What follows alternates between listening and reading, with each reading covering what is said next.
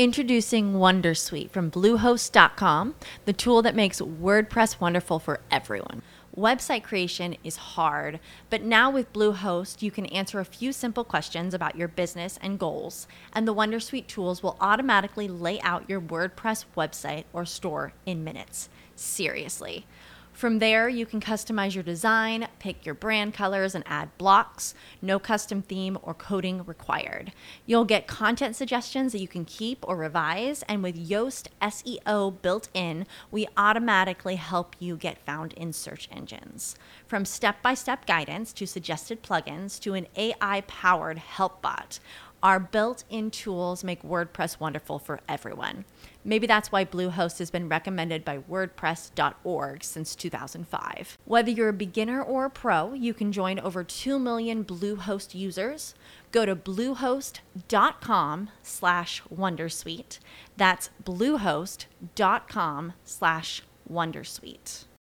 As humans, we're naturally driven by the search for better. But when it comes to hiring, the best way to search for a candidate isn't to search at all. Don't search, match with Indeed. When I was looking to hire someone, it was so slow and overwhelming. I wish I had used Indeed. If you need to hire, you need Indeed. Indeed is your matching and hiring platform with over 350 million global monthly visitors, according to Indeed data, and a matching engine that helps you find quality candidates fast. Ditch the busy work. Use Indeed for scheduling, screening, and messaging so you can connect with candidates faster. And Indeed doesn't just help you hire faster. 93% of employers agree Indeed delivers the highest quality matches compared to other job sites, according to a recent Indeed survey. And listeners of this show will get a $75 sponsored job credit to get your jobs more visibility at Indeed.com slash podcast. That's Indeed.com slash podcast. Terms and conditions apply.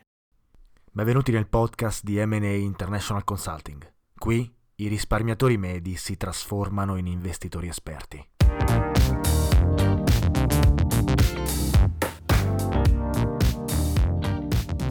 Ciao a tutti e benvenuti in un nuovo episodio di Investire Semplicemente, il podcast di Matan Associate International Consulting che parla di economia, investimenti e finanza. Avete mai sentito parlare della formula chiamata Discounted Cash Flow o in italiano flusso di cassa attualizzato? Probabilmente no se non avete studiato economia o finanza all'università uh, o se non siete del settore. Eppure è un concetto matematico e un modello interessante da conoscere se volete approfondire la materia degli investimenti, soprattutto se pensate di iniziare ad investire in azioni singole, quindi eh, non attraverso o tramite fondi di investimento, o se magari state già investendo nei mercati. Ecco, in questo caso può essere uno strumento in più per poter calcolare alcuni livelli di rischio oh, importanti, ma anche le opportunità dei vostri investimenti. Ecco, vediamo insieme oggi come funziona, perché è utile agli investitori e soprattutto quali sono gli elementi chiave da considerare quando lo si utilizza, sia ovviamente in positivo sia in negativo, andando a vedere quelle che sono tutte le opportunità ma anche le criticità dello strumento. C'è tanto da dire, quindi partiamo dalla definizione e da un po' di storia. Oggi non sarà una puntata semplicissima per chi non è del settore, quindi eh, cercate di starmi dietro e tra l'altro c'è molto da dire, quindi dobbiamo andare leggermente veloci. Il flusso di cassa scontato, appunto in inglese discounted cash flow, e li utilizzeremo questi termini eh, insieme, diciamo, eh, per dare un po' di variazione, però significano esattamente la stessa cosa, è il nome del modello, sono i nomi del modello. Ecco, il flusso di cassa scontato è un metodo di valutazione, un modello, utilizzato per stimare il valore di un investimento in base ai flussi di cassa futuri attesi. L'analisi del discounted cash flow cerca di capire il valore di un investimento oggi sulla base delle proiezioni di quanti soldi l'investimento di oggi genererà in futuro. Ora, questa tipologia di modello vale sia per investimenti in titoli azionari, come ad esempio le acquisizioni eh, di una società o di più società, l'investimento in una startup tecnologica o altro, ma anche per l'acquisto di azioni. È anche utile in realtà ad imprenditori e manager che devono stilare il budget o prendere decisioni eh, sulle spese operative di un ente pubblico o privato come ad esempio l'apertura di una nuova fabbrica o l'acquisto o, di macchinari o leasing di nuove attrezzature e così via. Ecco, noi comunque cercheremo di uh, utilizzare il modello del discounted cash flow per l'analisi di bilancio e in generale quindi l'acquisto di un'azione, l'investimento azionario. Ecco, lo scopo di un'analisi del discounted cash flow è stimare quanto denaro può essere ricavato da un investimento in base ai flussi di cassa futuri previsti, adeguati e scontati al valore temporale del denaro. Perché, come regola base della finanza e dell'economia, sappiamo che il denaro vale più ora di quanto varrà in futuro.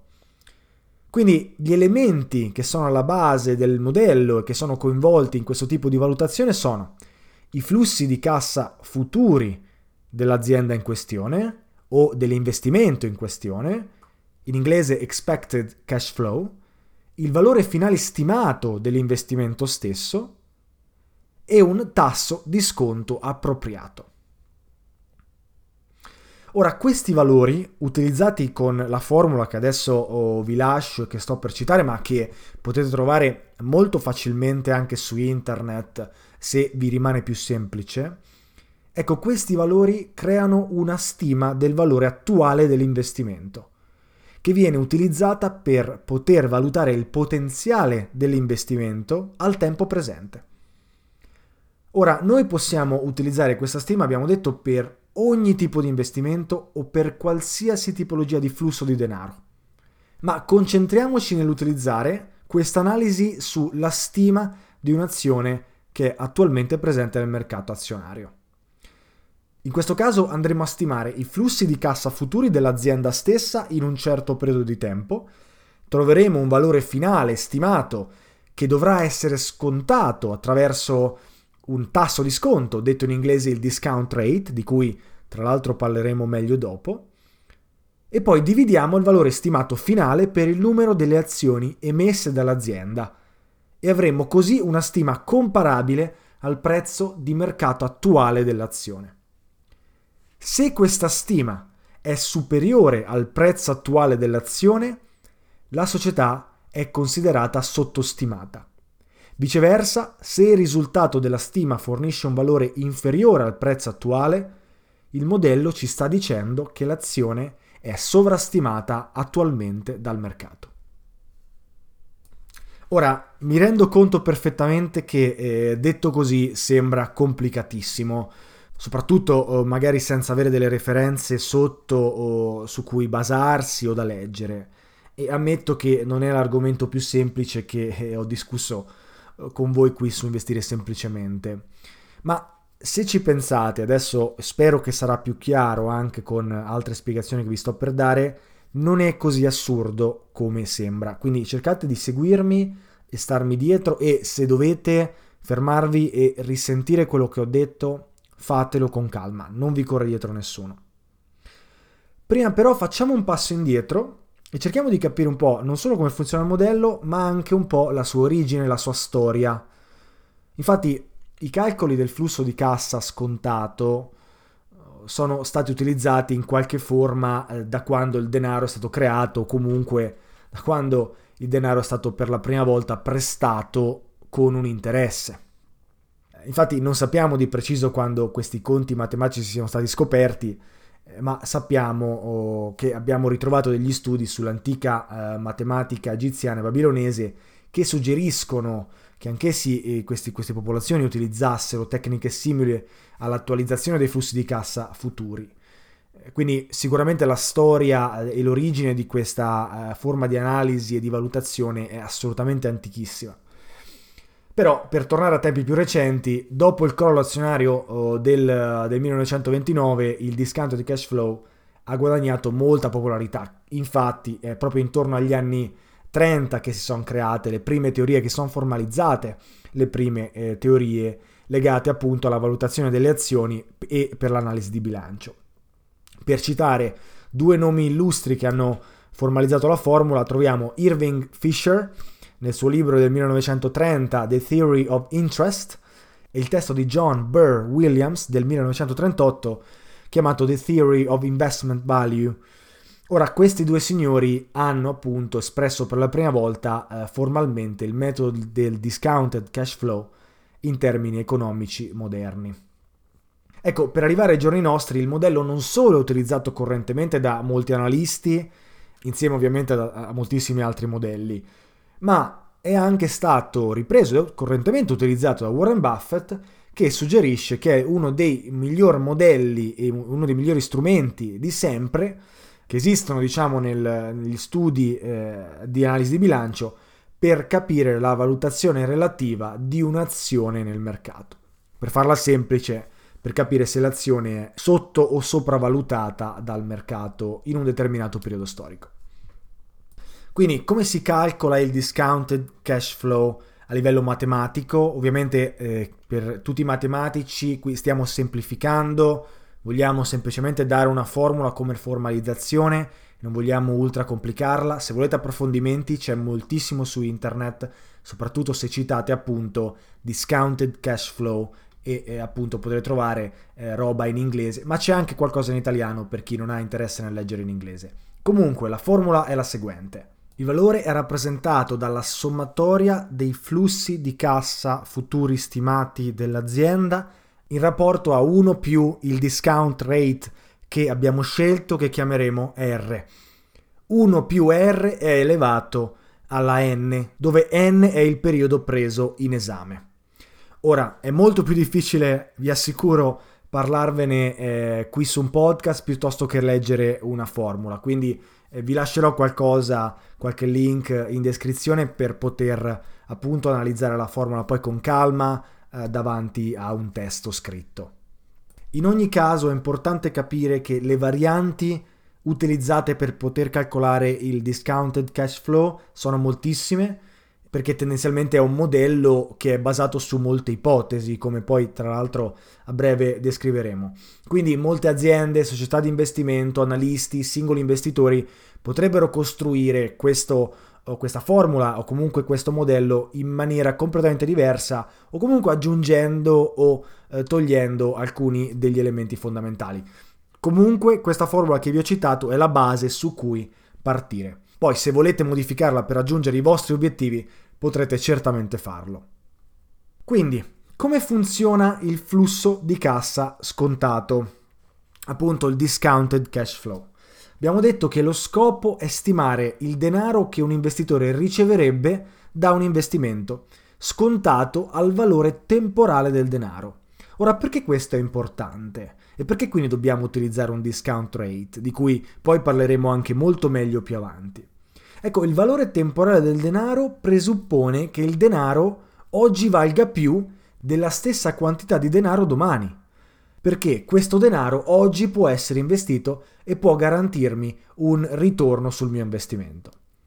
Pertanto un'analisi basata sul discounted cash flow è appropriata in qualsiasi situazione in cui una persona sta pagando denaro nel presente con l'aspettativa di ricevere più denaro in futuro e sappiamo che il mercato azionario, i mercati funzionano esattamente così. Facciamo un esempio per, eh, per capirci al meglio. Supponendo un tasso di interesse annuo del 5%, ben lontani dai tassi di interesse attuali, ma facciamo un esempio, un euro in un conto di risparmio varrà 1,05 euro in un anno. Giusto? Allo stesso modo, se un pagamento di un euro viene ritardato di un anno, il suo valore presente è di 95 centesimi, perché tu non puoi trasferirlo sul tuo conto di risparmio per guadagnare questi interessi del 5%. Quindi l'analisi eh, del discounted cash flow trova il valore attuale dei flussi di cassa futuri attesi utilizzando un tasso di sconto in questo caso il nostro tasso di sconto, nell'esempio che abbiamo appena fatto, è del 5%. Perché è il 5% che il conto corrente ci, eh, ci offre come rendimento praticamente a rischio zero. Gli investitori quindi possono utilizzare il concetto di valore attuale del denaro per determinare se i flussi di cassa futuri di un investimento o di un progetto sono uguali o superiori al valore dell'investimento iniziale. Se il valore calcolato tramite il discounted cash flow è superiore al costo attuale dell'investimento, l'opportunità dovrebbe essere considerata. Viceversa, l'opportunità dovrebbe essere scartata. Tutto chiaro fin qui? Spero che questo esempio vi abbia dato uh, una chiarezza in più, ma continuiamo. Ecco, per condurre un'analisi appropriata, un investitore deve quindi effettuare innanzitutto delle stime sui flussi di cassa futuri e quindi anche sul valore finale dell'investimento, ma deve anche considerare e determinare arbitrariamente un tasso di sconto appropriato per il modello stesso, che ovviamente varierà a seconda dell'investimento in esame. Vedremo a breve quali sono gli elementi più importanti da tenere in considerazione quando si eh, vuole determinare un tasso di sconto. Per adesso cerchiamo di capire il concetto cardine.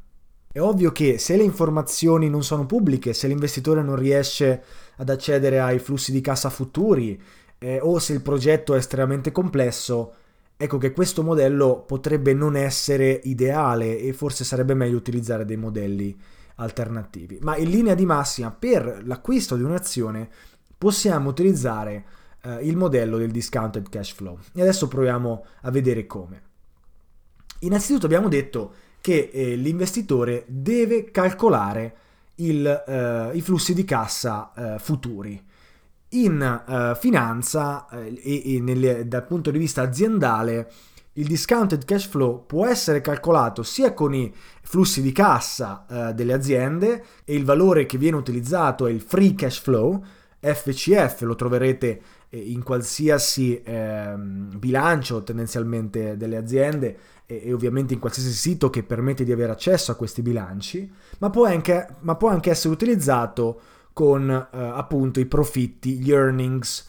Ora in questo caso rimaniamo con il free cash flow e rimaniamo con i flussi di cassa semplicemente perché è più facile da capire visto che abbiamo parlato di flussi di cassa fino ad adesso. Però sappiate che questo stesso modello può essere utilizzato anche per i profitti, gli earnings per share. Quindi l'investitore la prima cosa che deve fare è appunto cercare di calcolare o di stimare i eh, flussi di cassa futuri. Per poterlo fare l'investitore deve partire da un punto di partenza e il punto di partenza migliore è eh, appunto il free cash flow, comunque i flussi di cassa precedenti, storici dell'azienda stessa. Di solito si prendono i flussi di cassa dei 10 anni precedenti e quindi in generale la loro media annua di crescita sotto forma percentuale, perché a noi interessa appunto la crescita percentuale di questi flussi di cassa. Ecco, una volta trovato il numero, basato su anni di flussi di cassa passati e altre stime che possiamo aver elaborato o relative appunto all'azienda e all'azione che stiamo prendendo in esame, possiamo utilizzare eh, questo numero e inserirlo nel nostro calcolo. Tuttavia, mentre possiamo essere più o meno in grado di stimare flussi di cassa nel breve periodo, molto più difficile è farlo per un periodo molto più lungo. Ora, per evitare di complicare ulteriormente il podcast, evitiamo di inserire altre variabili, ma sappiate che solitamente si utilizza un tasso di crescita costante dopo un certo periodo, quindi dopo 5 o 10 anni, che di solito è un tasso molto conservatore per, evita- per evitare una sovrastima. Questo valore è chiamato il terminal value ed è appunto utilizzato dopo 5 o 10 anni di stima invece più o meno precisa. Facciamo un esempio. Stimo che i flussi di cassa aziendali eh, di Apple cresceranno del 15% annui per i prossimi 5 anni. Dal sesto anno in poi stimo che questi invece cresceranno solo al 5% annuo per il resto della vita dell'azienda. Questo mi è utile perché è molto difficile stimare quello che succederà da qui a 10 anni o 15 o 20 anni, quindi prendo un valore numerico costante che per me è conservatore rispetto agli anni passati e mi permette di essere appunto più conservatore nella stima. Spero sia chiaro. Bene, ora che abbiamo trovato questo valore, che appunto va nel nostro numeratore della formula, dobbiamo applicare il tasso di sconto per stabilire il valore presente dell'investimento secondo le nostre stime. Come fare? Come facciamo? Ecco, quando si utilizza un modello discounted cash flow è necessario mettere nel paniere molte, molti elementi e fare molte ipotesi. l'ipotesi più difficile da fare è sempre il tasso di sconto, perché appunto i costi spesso possono portare più sorprese che guadagni, i costi ovviamente operativi dell'azienda e quindi che vanno ovviamente ad impattare il, i flussi di cassa dell'azienda stessa. Quindi qual è esattamente il nostro tasso di sconto? Come lo calcoliamo? Non esiste una formula fissa per determinare questo numero e dobbiamo sapere e essere consapevoli che il tasso di sconto è sempre un numero arbitrario.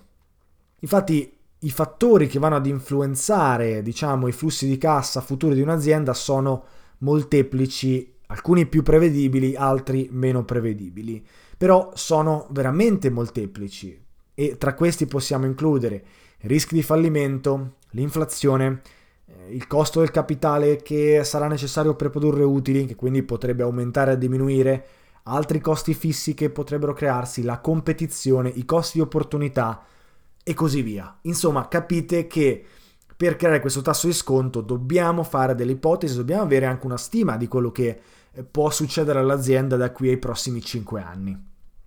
Ora, quando le aziende stanno valutando se investire o meno in un progetto, spesso utilizzano il cosiddetto costo medio ponderato del capitale come tasso di sconto in inglese eh, si chiama il Weighted Average Cost of Capital. Questo oh, VACC, per appunto oh, trovare un acronimo a questo termine molto lungo, ci dice quanto una società dovrebbe pagare in media a tutti i suoi detentori di titoli per finanziare le sue attività. Ora, è un termine che dovrebbe essere approfondito ancora e non ci interessa in questo momento. Ci serve piuttosto per darvi questa definizione che poi voi volendo potreste anche approfondire. Ecco, questo VACC può essere una scelta. In realtà però potremmo anche decidere di, di utilizzare un valore totalmente arbitrario per il tasso di sconto. Infatti il mio suggerimento, che poi è quello che io faccio nella scelta dei miei investimenti, è di essere sempre molto conservatori e tenere il tasso di sconto molto alto per evitare di avere aspettative troppo alte dal proprio investimento. Avere basse aspettative eh, porta ad avere un investimento spesso che eh, supera le tue aspettative di molto. Una stima che a me piace è tenere il tasso intorno all'8, 10, 12% in base eh, a diverse variabili che non sto qui a citare. Però ecco, rimanere dentro questo range. Perché questo? Tendenzialmente perché sono rendimenti ottenibili con un investimento azionario nel lungo periodo, tra l'altro in un paniere ben diversificato come lo Standard Poor's 500 ad esempio. Sappiamo infatti che gli indici storicamente hanno rendimenti stimati medi annui intorno a quelle percentuali pre-inflazione. Quindi ecco, utilizzare questi numeri che sono abbastanza alti come tasso di sconto ci permette di fondamentalmente essere molto conservatori sulla stima del cash flow futuro e in generale quindi la stima del valore presente dell'investimento al momento attuale corrente. Ora, se l'inflazione eh, è prevista essere molto elevata, come magari potrebbe essere in questo periodo storico, potrebbe anche essere utile tenerne eh, in considerazione, tenerlo in considerazione eh, nel tasso di sconto a seconda magari della situazione economica più ampia e in generale eh, anche al potere di determinazione dei prezzi dell'azienda. Quindi se effettivamente eh, l'azienda ha un vantaggio competitivo, nel senso che riesce a aumentare i suoi prezzi in base all'inflazione, oppure no, e quindi tenere in considerazione questo fattore nel tasso di sconto. Ad esempio, se i prezzi delle materie prime aumentano più rapidamente del PIL eh, o dei salari medi, Ecco, l'inflazione può avere un effetto sproporzionato sulle aziende, perché tendenzialmente sono meno in grado di trasferire i costi ai propri clienti. Sappiamo però che questo non è vero appunto se l'azienda riesce ad aumentare i prezzi in linea con l'inflazione. Rimando tra l'altro questa discussione ad un precedente podcast in cui ho parlato del vantaggio competitivo delle aziende che riescono a eh, aumentare i prezzi in base all'inflazione e quindi riescono appunto ad avere eh, questo vantaggio nei confronti dei competitors. Tuttavia sappiamo che in generale le aziende subiranno un impatto diverso o diciamo l'impatto dell'inflazione in maniera diversa da azienda ad azienda. Quindi a volte potrebbe essere difficile da stimare l'impatto dell'inflazione in un'azienda piuttosto che in un'altra, soprattutto in un mondo veloce come quello in cui stiamo vivendo in questo momento. Anche qui consiglio, tenete sotto controllo l'inflazione, aggiornatevi sui dati sull'inflazione, se alta aumentate la percentuale del tasso di sconto, soprattutto se l'azienda non è in grado di avere questo vantaggio competitivo. Altra cosa, alcuni investitori potrebbero scegliere di utilizzare un tasso di sconto più elevato se ritengono che un investimento sia ad esempio ad alto rischio. Ad esempio, se eh, l'investitore ritiene che ci siano po- buone probabilità che l'azienda non sia all'altezza delle aspettative o delle sue prospettive di crescita, o magari c'è il rischio che l'azienda fallisca, o magari se l'azienda ha avuto una serie di setbacks nel periodo recente che eh, non gli permette di crescere come è cresciuta in passato. Ecco, in generale tutti questi sono red flags che potrebbero essere utili per aumentare il tasso di sconto e quindi avere una, un valore presente attuale, eh, diciamo, oh, più conservatore rispetto a un altro. Bene, spero che abbiate capito come funziona questo, oh, questo discounted cash flow, è uno strumento molto utile per, uh, per capire eh, appunto il valore di opportunità di un investimento e, e di un'azienda, di un'azione, se stiamo investendo in azioni singole. Quindi sappiamo la formula, sappiamo come viene calcolata, abbiamo compreso gli usi, abbiamo compreso l'importanza del tasso di sconto e abbiamo compreso anche tendenzialmente come andare a calcolare, basando sui dati passati, eh, una prospettiva di flusso di cassa aziendale futura di un'azienda. Però per quale motivo dovremmo utilizzarla? Ecco, abbiamo detto che gli investitori potrebbero utilizzare questo modello per ottenere una stima del valore equo di un titolo, basandosi appunto su questi elementi di cui abbiamo parlato. Non solo, tra l'altro la differenza tra il prezzo derivante dalla stima e il prezzo corrente di mercato potrebbe suggerire che l'investimento offre un margine di sicurezza che l'investitore potrebbe utilizzare per considerare i suoi rischi in maniera più completa. Facciamola semplice e eh, facciamo un esempio. Se il modello ci suggerisce che il prezzo stimato derivante dall'analisi del discounted cash flow è di 100 dollari ad azione e l'azione in questo momento ha un prezzo di mercato di 80 dollari ad azione, il modello ci sta suggerendo che noi abbiamo un margine di sicurezza del 20% nell'acquistare l'azione in base alle nostre stime. Quindi ecco che il discounted cash flow e i suoi risultati, se li paragoniamo al prezzo corrente di mercato, possiamo riuscire a capire qual è il margine di sicurezza per investire in un'azione. Quindi il modello è utile come forma di guida per capire istantaneamente se vale la pena fare maggiori ricerche nell'azienda oppure no, se l'azienda vale la pena eh, appunto del nostro tempo di ricerca eh, oppure no, o semplicemente se è preferibile andare a vedere eh, un'altra azienda sempre nella stessa industria che magari ha una valutazione inferiore rispetto oh, alla sua stima dei, de- dei flussi di cassa futuri. Nel caso perché c'è questa differenza tra le due aziende? Ecco che il discounted cash flow ci può fornire un'indicazione iniziale per poter costruire un'analisi anche a livello competitivo tra diverse aziende, magari della stessa industria o che vendono lo stesso prodotto.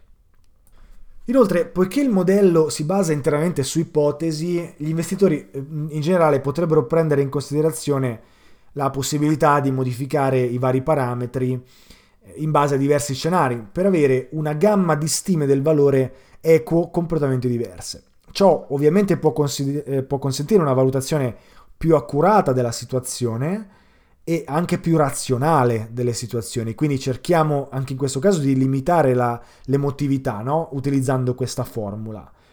Ma in generale utilizzare tante stime, tanti elementi, tante ipotesi può anche portare a più errori e a valutazione sballati, quindi anche qui dobbiamo considerare pro e contro.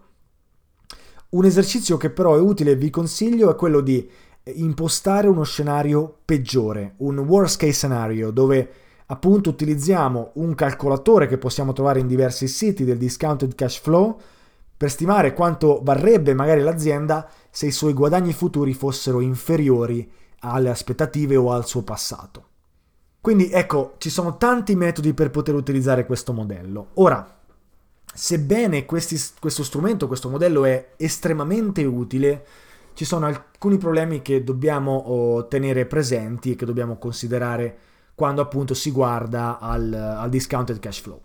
Uno, I guadagni futuri sono in generale difficili da prevedere e più è lunga la tempistica per la stima, più le previsioni diventano incerte.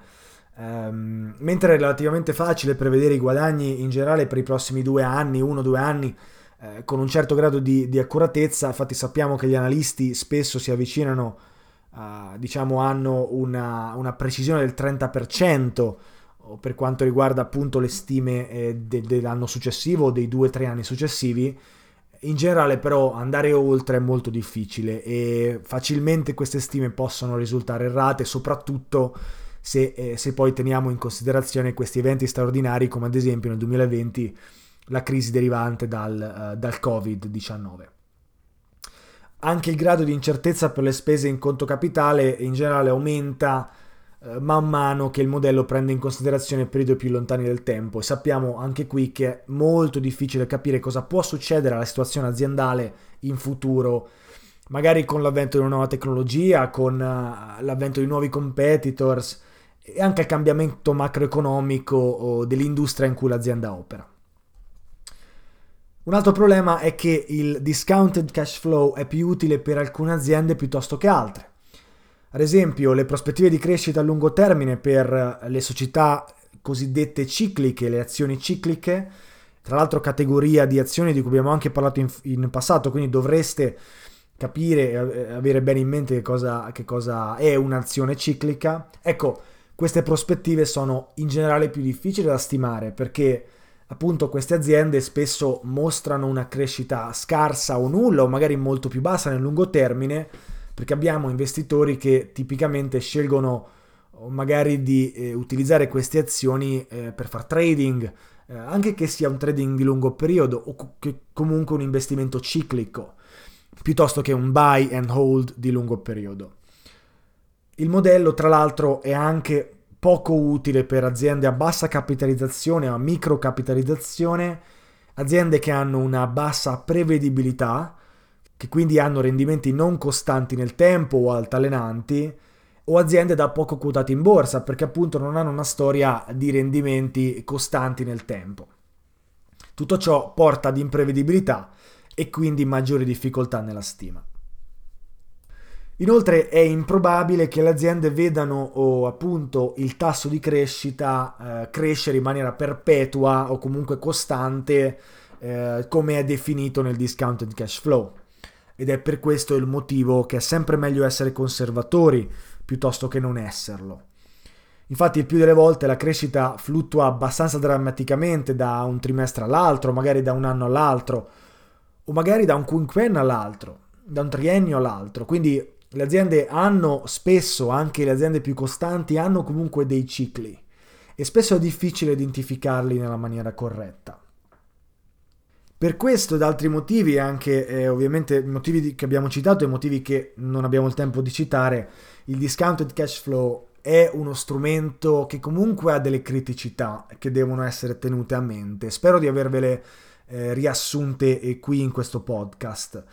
Sappiamo che, come tutti i modelli, i modelli sono basati su delle ipotesi artificiali, arbitrarie, quindi un modello deve essere utilizzato per avere una stima che sia più o meno corretta del futuro e basandoci sulla stima magari analizzare le informazioni pubbliche nella maniera corretta e prendere anche delle decisioni nella maniera corretta. Utilizzare il discounted cash flow a me personalmente ha aiutato moltissimo a stare alla larga da alcuni investimenti che sembravano allettanti a prima vista, ma che poi, analizzando bene, eh, erano investimenti che magari offrivano una, un'alta percentuale di rischio dal punto di vista di margine di sicurezza, che non c'era o che era assente, ma che magari era troppo basso. Quindi consiglio comunque di avere a mente come funziona il discounted cash flow se volete investire nelle azioni. Sappiamo perfettamente che investire in maniera attiva, per usare un termine coniato da Benjamin Graham nel, nell'investitore intelligente, se si vuole investire in maniera intraprendente bisogna conoscere analisi di bilancio, bisogna conoscere come eh, poter leggere un bilancio, avere qualche concetto base di ragioneria e da lì poi costruire per appunto andare a capire su cosa si sta investendo e quali sono i rischi dell'investimento stesso. Quindi ecco, questa puntata del podcast so che è stata un po' più complessa, però vuole essere anche un'introduzione alla complessità dell'investimento in borsa. Io consiglio sempre di investire in eh, degli indici, eh, dei fondi di investimento a basso costo, perché è il modo più semplice per investire passivamente nel lungo periodo e ottenere un buon rendimento sul proprio, sul proprio denaro nel lungo periodo. Se si vuole passare a un investimento più intraprendente, appunto, bisogna avere delle conoscenze in più e il discounted cash flow è sicuramente una di queste. Quindi cerchiamo di capire quali sono gli obiettivi, cerchiamo di capire qual è il livello che noi vogliamo avere dell'investimento nei mercati, della nostra partecipazione nei mercati e, e se poi vorrete approfondire questa materia, fantastico. Ovviamente eh, spero che questo podcast eh, crei degli appassionati di finanza e, e crei delle, eh, delle, persone che hanno voglia veramente di approfondire, di continuare ad, ad imparare senza smettere mai. Però se invece volete solamente investire i vostri soldi e non vi interessa approfondire eh, maggiormente, non è necessario conoscere il discounted cash flow, non è necessario avere, eh, diciamo, concetti di ragioneria, è semplicemente necessario lavorare bene fin da subito, investire con una strategia di lungo periodo basandosi sugli obiettivi personali e basandosi su una strategia che è stata consolidata.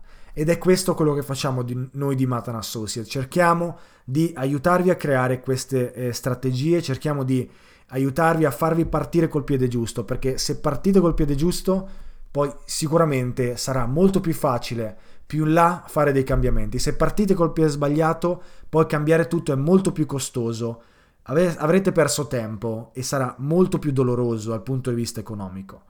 Quindi se siete interessati contattateci al nostro sito web o alla nostra email, troverete tutto in descrizione e saremo più che felici di aiutarvi. Per il resto oggi è stato un podcast un po' più lungo, un episodio un po' più complesso, però spero che vi sia piaciuto e sia stato interessante.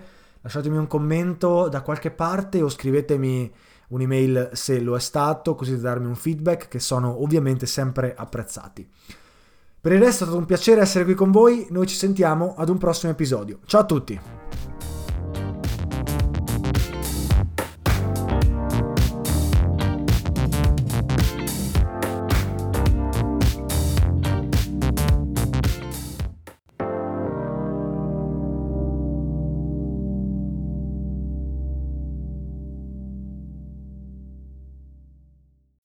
As humans, we're naturally driven by the search for better. But when it comes to hiring, the best way to search for a candidate isn't to search at all. Don't search, match with Indeed. When I was looking to hire someone, it was so slow and overwhelming.